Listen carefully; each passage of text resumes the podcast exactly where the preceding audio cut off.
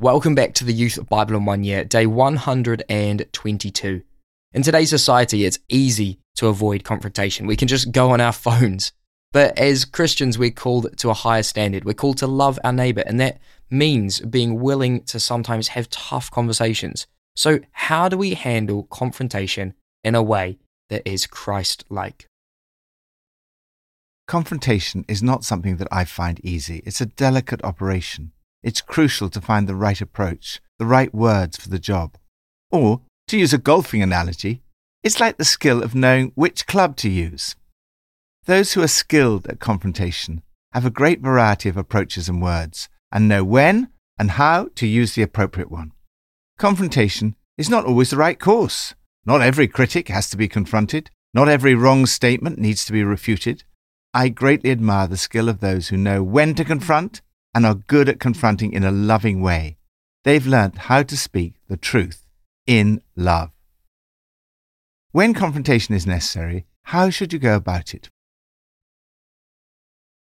From Psalm 55 Listen to my prayer, O God. My thoughts trouble me, and I am distraught because of what my enemy is saying, because of the threats of the wicked. I said, Oh, that I had the wings of a dove I would fly away and be at rest. Lord, confuse the wicked and confound their words, for I see violence and strife in the city. Confront evil prayerfully. You only have to switch on the news or read a newspaper to hear of terrorist attacks that take place in cities all around the world, news of gang related violence and murders.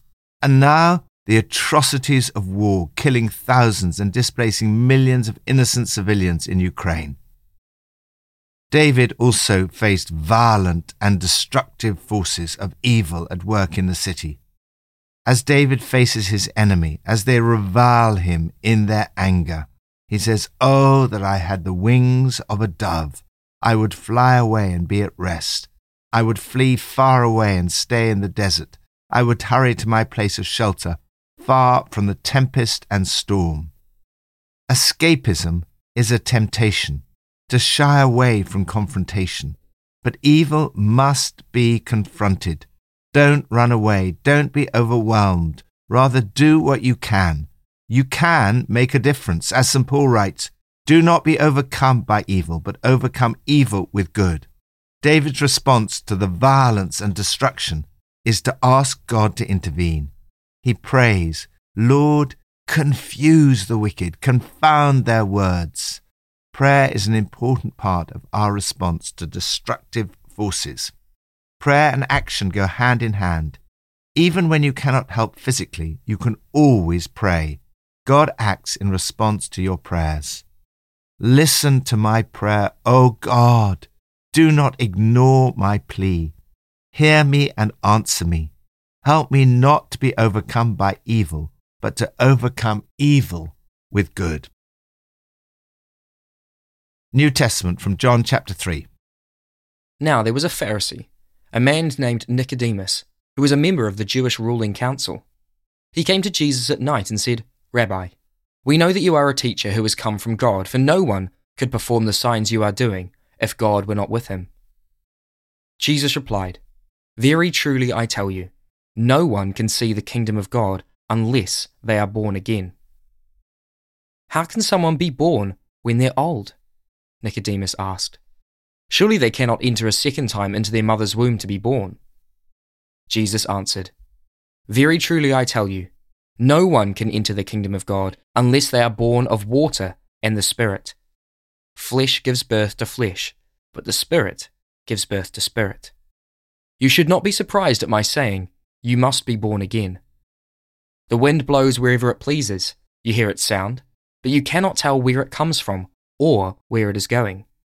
So it is with everyone born of the Spirit. Just as Moses lifted up the snake in the wilderness, so the Son of Man must be lifted up, that everyone who believes may have eternal life in him. For God so loved the world, that he gave his one and only Son, that whoever believes in him shall not perish, but have eternal life. For God did not send his Son into the world to condemn the world, but to save the world through him. Whoever believes in him is not condemned, but whoever does not believe stands condemned already, because they have not believed in the name of God's one and only Son. Confront people lovingly. Confronting those in a position of weakness is relatively easy and sometimes cowardly. Confronting those in position of power over us through their job, status, or wealth takes great courage. Jesus was the master at confrontation. He never shied away from it. On the other hand, he never acted out of any motive but love. Nicodemus was a very powerful man, a moral and upright Pharisee and a member of the Jewish ruling council. Jesus was undaunted by his position. He lovingly confronts Nicodemus with the need to be born again, to start anew, leave behind past hurts, habits, and old ways. The message of Jesus is about transformation. Nicodemus needs to be born again of water and the Spirit. The outward washing must be accompanied by the inward dwelling of the Holy Spirit. We do not see God physically now, but we see evidence of God. Like the wind, we cannot see it, but we can see its effect on the trees and the leaves. The invisible moving the visible. Likewise, Jesus says, you cannot see the Holy Spirit, but you can see the impact on people's lives. The person who takes shape within is formed by something you can't see and touch, the Spirit, and becomes a living Spirit. Jesus lovingly challenges Nicodemus about his beliefs. Using the image of the snake in the desert, Jesus predicts that he himself will be lifted up on the cross so that everyone who believes in him may have eternal life. Believes means trusts. Every time we enter a relationship, we take a risk. All relationships require trust. Trust in a dynamic relationship grows and endures. Jesus teaches about God's love. The Greek word used for love in verse 16, agape, appears 44 times in John's Gospel alone. This verse sums up John's Gospel and indeed the whole of the New Testament. God so loved the world that he gave his one and only Son, that whoever believes in him shall not perish, but have eternal life. There is a God, and his love is wide enough to embrace all humankind without distinction or exception. It's not a vague or sentimental love. God's love is of immeasurable intensity, demonstrated by his willingness to sacrifice his only Son for you and me. The world is in such a mess. People often ask, why doesn't God do something? The answer is that he has. He came in the person of his Son Jesus to die on a cross and rise again for you. Jesus understands about suffering. He suffered for us and he suffers alongside us. Many people have ceased to believe in life after death, but Jesus promised that we would have eternal life and actually live forever. This life is not the end. There is hope beyond the grave. Jesus offers you eternal life. There's a big difference between confrontation and condemnation. Jesus confronted people, but he did not condemn them. Jesus did not come to condemn you, but to save you from condemnation. Like Jesus, you and I need to bring a message not of condemnation, but the good news of salvation. To save means to pull a person out of danger, to liberate, to open the doors of a prison, to heal, to make whole. Next, Jesus speaks of how light exposes and confronts darkness. Jesus seems to be suggesting that the reason some people reject him is because their deeds are evil. We do not want to come into the light because we do not want to give up the things that we know are wrong. We do not want people to see the shadow areas in us. We hide all the dark inside us behind our apparent goodness. Sin hates light. When we sin, we want to avoid the light of Jesus. We do not want our evil deeds to be exposed. But Jesus came to confront the darkness. We may be afraid or ashamed. It may be extremely difficult for us, but we too must confront darkness in our lives and seek to live in the light of Christ, who loves you just as you are. Martin Luther King said, Darkness cannot drive out darkness, only light can do that. Hate cannot drive out hate, only love can do that. Lord, thank you for the example of Jesus.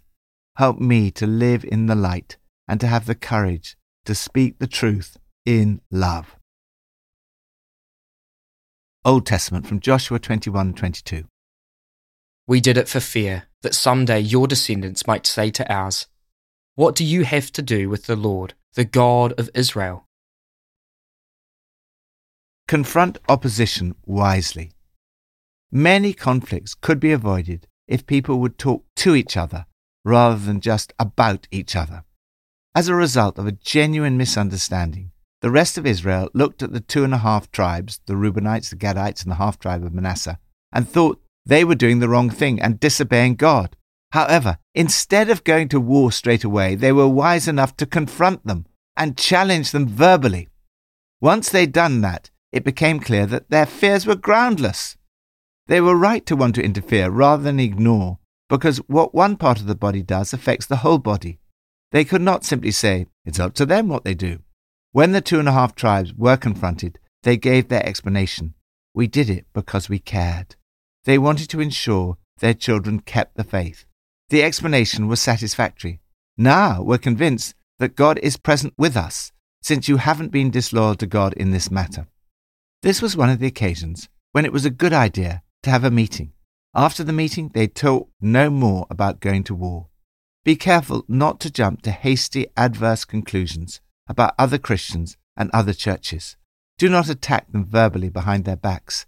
If necessary, arrange a meeting, confront and hear the explanation.